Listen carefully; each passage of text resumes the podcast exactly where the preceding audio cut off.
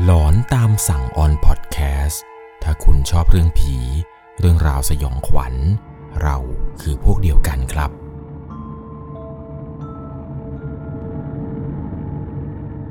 สวัสดีครับทุกคนครับ ขอต้อนรับเข้าสู่ช่วง หลอนตามสั่ง อยู่กับผมครับ 11 LC เรื่องราวที่ผมจะเล่าให้ฟังในวันนี้นะครับ ก็นับว่าเป็นเรื่องราวสยองขวัญที่เกิดขึ้นในข้างทาง ถ้าเวลาเราขับรถไปต่างจังหวัด หรือว่าไปตามถนนเส้นต่างๆ ที่ออกไปทางชานเมืองเนี่ย เราก็จะได้เห็นเกี่ยวกับพวกศาลาอะไรที่อยู่ตามข้างทางใช่ไหมล่ะครับ ใครจะไปคิดล่ะครับว่าเรื่องราวความสยองขวัญในวันนี้ที่ผมจะเล่าให้ฟังเนี่ย มันเป็นเหตุการณ์ที่เกิดขึ้นเกี่ยวกับศาลารอรถข้างทาง ที่ตั้งอยู่ในจังหวัดจุดๆๆทางภาคอีสานครับ ผมขออนุญาตที่จะไม่เอ่ยให้ฟังในตอนต้นคลิปก็แล้วกันครับ เอาเป็นว่าเดี๋ยวผมเล่าไปประมาณกลางๆเรื่องเนี่ย ทุกคนก็จะได้รู้ครับว่าเรื่องราวทั้งหมดนี้ มันเกิดขึ้นที่จังหวัดไหนกัน โดยเรื่องที่ส่งมาในวันนี้ครับ เป็นเรื่องของผู้ฟังทางบ้าน ที่เขานั้นได้ไปพบเจอมา ผมต้องบอกทุกคนก่อนเลยนะครับ ว่าก่อนจะเข้าไปรับชมรับฟังกัน จะต้องใช้วิจารณญาณ ในการรับชมรับฟังกันให้ดีๆ โดยเรื่องราวในวันนี้ครับ เป็นเรื่องราวที่เกิดขึ้นกับผู้ฟังทางบ้านท่านหนึ่ง เขานั้นเนี่ยเคยทำงานอยู่กับลุงคนหนึ่งที่แกชื่อว่าลุงธง สมัยนั้นเนี่ยทำก่อสร้างอยู่ในตัวเมืองจังหวัดนครราชสีมา ก็มีการพักอาศัยกันอยู่หอพักแถวๆที่ทำงานนั่นแหละครับ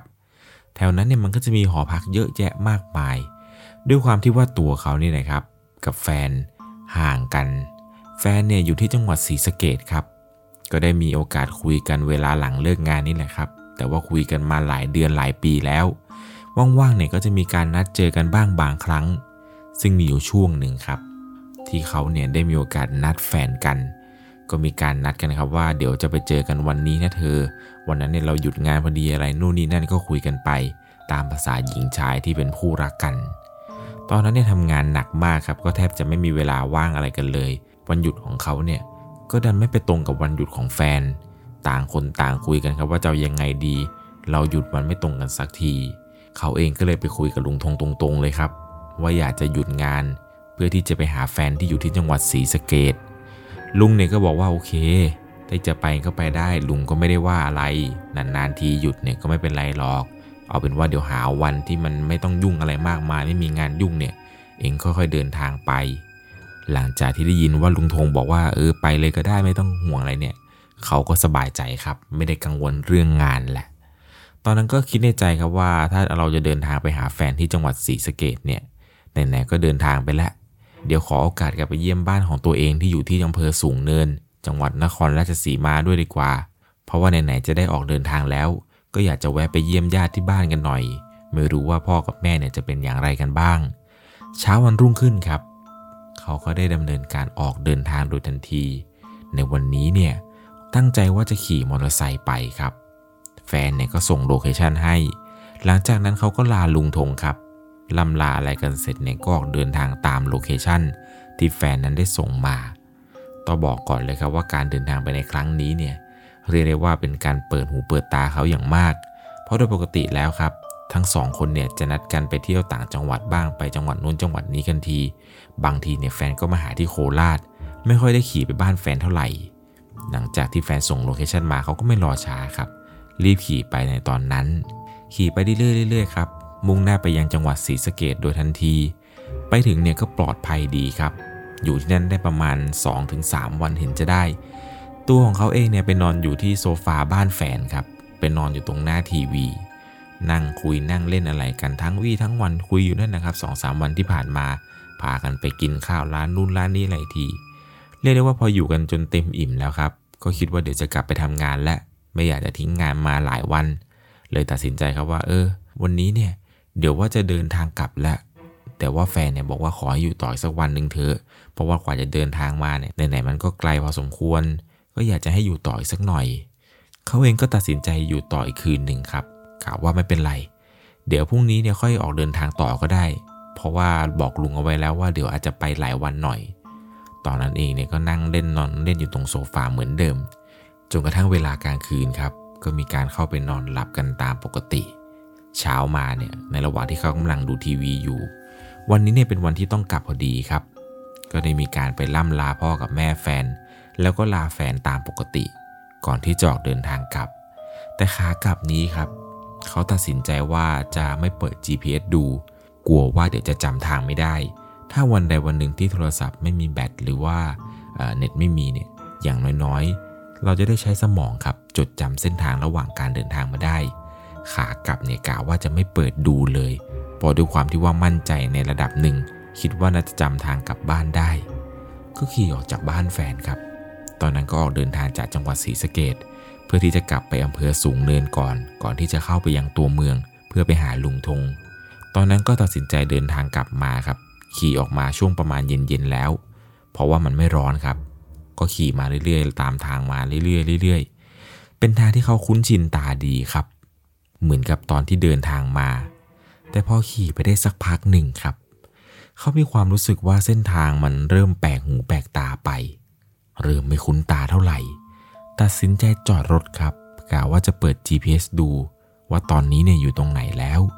แต่เหมือนกับเป็นเวรเป็นกรรมอะไรก็ไม่รู้พอจับโทรศัพท์ขึ้นมากะว่าจะเปิดดูแมปซะหน่อย โทรศัพท์ดันเน็ตหมด ไม่รู้จะทำอย่างไรแล้วครับ รู้อย่างนี้เนี่ย เปิด GPS ตั้งมาตั้งแต่อยู่บ้านแฟนเลยดีกว่า คราวนี้ครับก็มองซ้ายมองขวา สองข้างทางมีแต่ป่า มีแต่ถนน ก็จะมองหาตู้โทรศัพท์เพื่อจะเติมเงินนี่แหละครับ แต่หาอย่างไรก็หาไม่เจอเลยในตอนนั้น ตัดสินใจครับว่า เดี๋ยวเราขี่ต่อไปสักพักหนึ่งดีกว่า เผื่อจะเจอตู้เติมเงินอะไรแบบนี้ ก็พยายามขี่ต่อไปครับ ขี่ต่อไปเรื่อยๆเรื่อยๆจนรู้สึกท้อแล้วก็เหนื่อยมากครับ ดันไปเจอกับศาลาศาลาหนึ่ง มันตั้งอยู่ตรงปากซอยของหมู่บ้านครับ เป็นศาลาที่ตั้งอยู่ตรงนั้นมันเหมือนกับจะเป็นสามแยก แล้วก็มีซอยที่ออกมาจากหมู่บ้านจนมาเจอถนนใหญ่นี่แหละครับ ซอยนี้เนี่ยเลี้ยวเข้าไป แล้วไอ้ศาลาเนี่ยมันตั้งอยู่ตรงปากซอยนั้นพอดี ศาลานี้เนี่ยตั้งอยู่กับติดถนนใหญ่ครับ มันก็คือศาลารอรถริมทางนั่นเอง ตอนนั้นเนี่ยพอได้เห็นศาลาตรงนี้นี่แหละครับ ก็ตัดสินใจว่าเดี๋ยวจะขอขับเข้าไป แล้วก็ไปจอดรถนั่งสงบสติอารมณ์สักแป๊บหนึ่งในศาลานี้ก่อน เพราะว่าขับรถมาไกลครับ จะนั่งพักให้มันหายเหนื่อยซะหน่อย พอขับมาถึงศาลานี้ เขาก็ตัดสินใจจอดรถดับเครื่อง แล้วก็เดินลงไปนั่งพักเหนื่อยเอาแรงหน่อย นั่งไปนั้นก็คิดไปมาครับ เอ๊ว่าเราหลงมาอยู่ที่ไหนเนี่ย ไม่รู้เลยครับว่าจุดจุดนี้เนี่ยมันคือตำแหน่งไหนของโลกใบนี้ พยายามมองซ้ายมองขวา มองตามหลักกิโลเมตรก็แล้วเนี่ยก็ยังไม่คุ้นหูคุ้นตาเลยครับ ไม่รู้ว่าหลงมาทางไหนอะไรยังไงจำได้ว่าก็ขับมาทางเดิมทางที่ขี่มาในตอนแรกนี่นาในระหว่างที่กำลังนั่งนึกนั่งอะไรไปอยู่นี้ครับ ก็จะเห็นเป็นหลอดไฟยาวๆ เป็นสีสีที่เขาปักไว้ตามข้างทาง เพื่อให้คนนั้นขับรถเข้าไปตามไฟ แล้วจะได้เจอกับงานงานนั้นนั่นแหละครับ ในระหว่างที่เขากำลังนั่งอยู่ในศาลานี้ ก็ไม่ได้สนใจอะไรเลยครับ ไม่ได้คิดว่าอยากจะเข้าไปข้างในได้ด้วยซ้ำเห็นแต่เพียงว่ามันมีไฟที่จะมุ่งหน้าเข้าไปน่าจะเป็นงานของชาวบ้าน ในระหว่างนั้นเนี่ยเขาก็นั่งอยู่ตรงศาลานี้ครับสองข้างทางเนี่ยมันปกคลุมไปด้วยความมืด ถนนเนี่ยแทบจะไม่มีรถผ่านมาสักคันเลย ในจังหวะนั้นเนี่ยเขานั่งปลดสายกระเป๋าพาดอก แล้วก็หยิบโทรศัพท์ขึ้นมาดูครับ ปรากฏว่าเวลาตอนนี้สามทุ่มกว่าสามทุ่มกว่าแล้วครับ ยังนั่งหลงทางอยู่ตรงไหนก็ไม่รู้ส่วนไหนของโลกก็ไม่รู้ ซึ่งมันเป็นอะไรที่แย่มากๆ เน็ตมือถือก็หมดอีก หลงทางอีกต่างหาก นั่งบ่นไปอย่างนั้นครับบ่นชีวิตตัวเองว่ามันช่างลันทดจริง ๆ ในระหว่างที่กำลังนั่งไปนี้ สักพักหนึ่งครับ มันก็มีเด็กคนหนึ่งโผล่มาจากไหนก็ไม่รู้ เด็กคนนี้เนี่ยเดินตรงมาที่ศาลาครับ อายุน่าประมาณ 16-17 ปี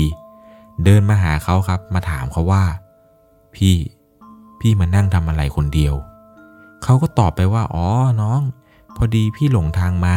ไอเด็กคนนั้นเนี่ยมันก็เดินมานั่งฝั่งตรงข้ามเขาเลยครับ ศาลาเนี่ยมันจะเป็นตัวยูใช่ไหมครับ เขาเองเนี่ยนั่งฝั่งอีกฝั่งหนึ่ง ส่วนเด็กคนนี้เนี่ยนั่งอยู่อีกฝั่งหนึ่งครับ ในตำแหน่งตรงข้ามกันเลย หลังจากนั้นเนี่ย เด็กคนนี้มันก็พูดกับเขาขึ้นมาครับว่า พี่ พี่ว่าคนที่ฆ่าตัวตายเนี่ย เขาคิดอะไรกันอยู่ ซึ่งตอนนั้นครับ เขาเนี่ยตกใจมาก เพราะอยู่ดีๆไอเด็กนี่มันก็ถามอะไรของมันขึ้นมาก็ไม่รู้ครับ มันถามคำถามน่ากลัวขนาดนี้ เวลากลางค่ำกลางคืนอย่างนี้ ใครกันที่มันสอนมันถามอะไรแบบนี้เนี่ย เขาเองก็ตอบไปว่า ไม่รู้สิ พี่ไม่เคยคิดฆ่าตัวตายเลยว่ะไอเด็กนั่นเนี่ยมันก็พูดขึ้นใหม่ครับว่าหรอครับ แต่ผมไม่คิดแบบพี่ หลังจากนั้นครับ ไอเด็กคนนั้นเนี่ยมันค่อยๆ ปีนขึ้นไปตรงใต้หลังคา ตรงใต้หลังคาของศาลาเนี่ยมันจะมีคานอะไรอยู่ เขาเองก็งงมากครับ อยู่ดีๆครับ มันก็ไปหยิบเอาเชือกอยู่ในกระเป๋ากางเกงมันเนี่ยออกมา มามัดนู่นมัดนี่เป็นห่วงเป็นอะไรเป็นของมันก็ไม่รู้เป็นบ่วงอะไรก็ไม่รู้อยู่ดีๆครับ หลังจากนั้นเนี่ยมันก็ผูกเข้ากับคานเขาเองเนี่ยก็นั่งมองดูมันอยู่ครับว่ามันจะทำอะไรของมันวะไอ้นี่มันซ่อนของอะไรบนหลังคา หลังจากนั้นที่นั่งดูสักพัก ผ่านไปได้ไม่นานครับ เขาก็ได้เห็นเขาว่าไอ้เด็กคนนี้เนี่ย มันเอาเชือกมาผูกเป็นห่วงเสร็จปุ๊บ มันเอาเชือกนั้นมาคล้องคอ หลังจากนั้นครับ มันกระโดดลงมา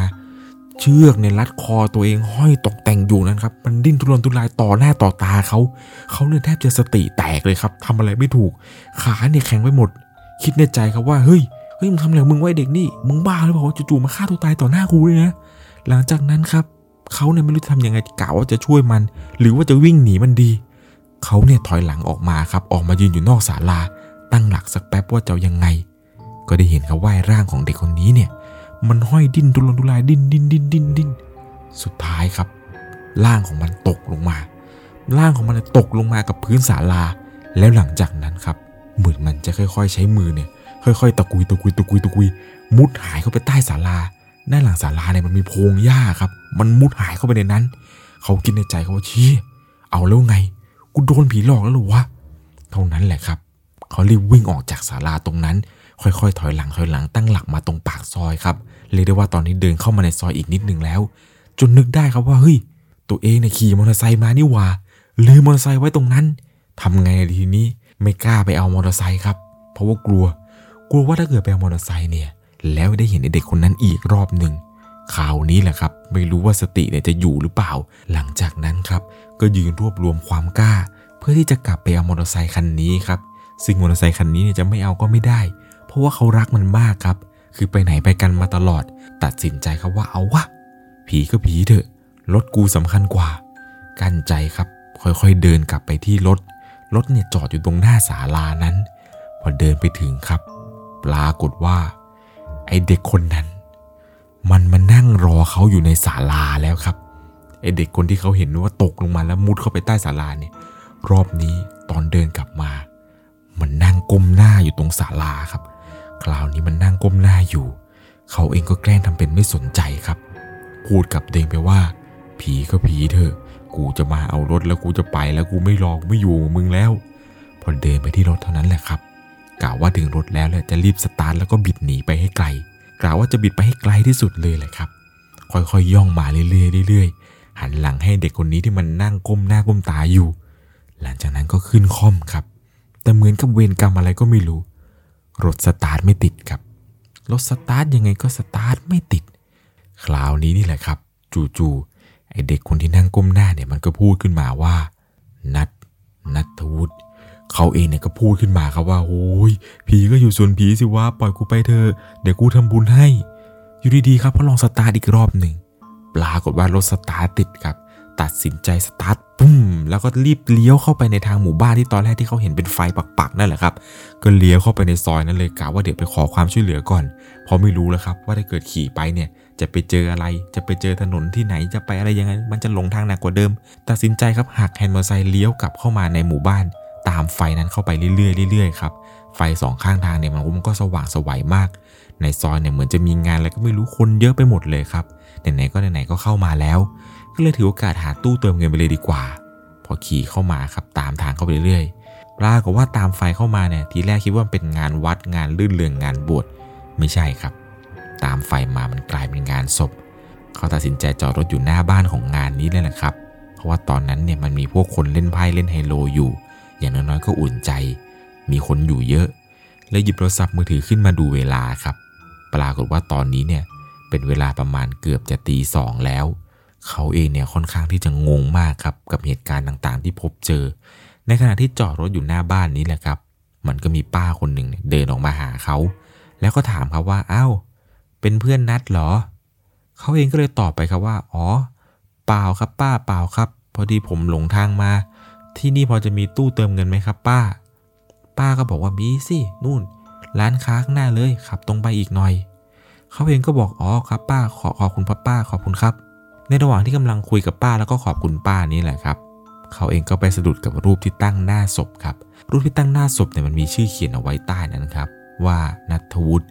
พอเท่านั้นแหละครับ เขาได้รีบลาป้า แล้วก็ขี่รถออกจากที่นี่ไปทันที พอขี่ไปได้ไม่ไกลครับ ก็ไปเจอร้านค้าแถวนั้น ตรงนั้นมันมีตู้เติมเงินตามที่ป้าบอกจริง ๆ ครับ หลังจากนั้นก็รีบเติมเงินจนเสร็จ สมัครเน็ตอะไรแล้วปุ๊บ รีบเปิดดูทันทีครับว่าตอนนี้เนี่ยอยู่ไหน ปรากฏว่าตอนนี้เวลานี้เขาอยู่ที่อำเภอนางรองจังหวัดบุรีรัมย์ครับ แต่ไม่รู้ว่าอยู่ส่วนไหน ไม่แน่ใจครับว่าตรงนี้เนี่ยเขาเรียกว่าหมู่บ้านอะไร ในหัวสมองตอนนั้นเนี่ยไม่สนแล้วล่ะครับ คิดแต่จะกลับบ้านอย่างเดียว ตัดสินใจเปิด GPS เลยครับข่าวนี้ ให้มันนำทางกลับไป ก็นำทางมาเรื่อยๆเรื่อยๆครับออกมาจากหมู่บ้านนั้น จนมาถึงจุดหมายปลายทางที่อำเภอสูงเนิน จังหวัดโคราช ซึ่งในสุดท้ายเนี่ยก็มาถึงด้วยดีครับ ตอนนั้นที่มาถึงที่บ้านเนี่ยก็จอดรถเอาไว้ กว่าจะมาถึงก็7จ็ดโมงเช้าเลย กลับมาถึงคนที่บ้านก็ถามเขาว่า ไหนว่าตั้งแต่ตอนเย็นเมื่อวานทำไมเพิ่งมาถึงเนี่ยเขาเองเนี่ยไม่ได้ตอบอะไรกับคนในบ้านเลยครับ เหนื่อยก็เหนื่อย ขี่มาตั้งไกล แถมหลงทางไม่เท่าไหร่เนี่ย ยังเจอผีอีกกล่าว่าเดี๋ยวพรุ่งนี้ค่อยเล่าให้ฟังดีกว่า คืนนี้เนี่ยขอนอนหลับให้เต็มอิ่มก่อนเลยดีกว่า เรียกได้ว่าเป็นประสบการณ์ที่สยองขวัญที่สุดเท่าที่เขาเคยเจอมาเนี่ยนะครับ ใครจะไปคิดล่ะครับว่า ระหว่างที่นั่งรออยู่ตรงศาลาข้างทาง จู่ๆดวงวิญญาณของคนตายที่อยู่ในหมู่บ้านที่กำลังจัดงานศพอยู่เนี่ยจะออกมาหาเขาโอ้โหแค่คิดก็ขนลุกแล้วล่ะครับ ไอฉากที่เขาเห็นว่าเด็กคนนั้นเนี่ยกระโดดลงมาต่อหน้าต่อตา แล้วเชือกเนี่ยรัดคออยู่เรียกได้ว่าขนลุกมากครับ ผมอ่านไปผมยังขนลุกไปเลย ถ้าเจออย่างนั้นจริง ๆเนี่ยคงอยู่ไม่ได้หรอกครับ มันเป็นอะไรที่น่ากลัวมากๆเลย ผมเชื่อว่าพวกเรื่องราวเกี่ยวกับศาลาข้างทางอะไรต่างๆ เนี่ย เวลาทุกคนขับรถผ่านเนี่ย ทุกคนก็จะได้เห็นใช่ไหมครับว่าศาลาพวกนี้ที่ตั้งอยู่ข้างทางเนี่ย มันน่ากลัวนะครับจนบางทีเนี่ยเราอดคิดไม่ได้ว่า ในยุคสมัยนี้เนี่ยยังมีคนไปนั่งรอรถอยู่ในศาลานั้นอยู่หรือเปล่าเรียกได้ว่าก็เป็นอีกหนึ่งประสบการณ์ครับ ที่ต้องใช้วิจารณญาณในการรับชมรับฟังกันให้ดีๆ เรื่องราวเรื่องนี้ถ้าไม่เจอกับตัวเอง ไม่มีทางรู้หรอกครับว่ามันน่ากลัวขนาดไหน ใครมีประสบการณ์สยองขวัญเกี่ยวกับศาลาข้างทางหรืออะไรต่างๆ ที่เกิดขึ้นข้างทางเนี่ยอยากจะแชร์อยากจะให้ผมเล่าในช่วงหลอนตามสั่งอีกนั้น ก็สามารถส่งมาได้ที่แฟนเพจ Facebook 1LC เซิร์ชเลยครับว่า N U E N G ตัว L แล้วก็ตัว C สามารถส่งมาได้นะครับ ผมยังรออ่านเรื่องราวของทุกคนอยู่ และก่อนจากกันไปในค่ำคืนนี้ครับ ถ้าคุณชอบเรื่องผี เรื่องราวสยองขวัญ เราคือพวกเดียวกัน ใครที่กำลังนั่งฟังอยู่ริมศาลาข้างทาง หรือกำลังขี่รถผ่านศาลาข้างทางอยู่นี้ ลองสังเกตให้ดีๆล่ะครับ ว่าศาลาที่คุณกำลังจะเห็น หรือศาลาที่คุณกำลังนั่งอยู่ มีเรื่องราวอะไรแปลกๆเกิดขึ้น สวัสดีครับ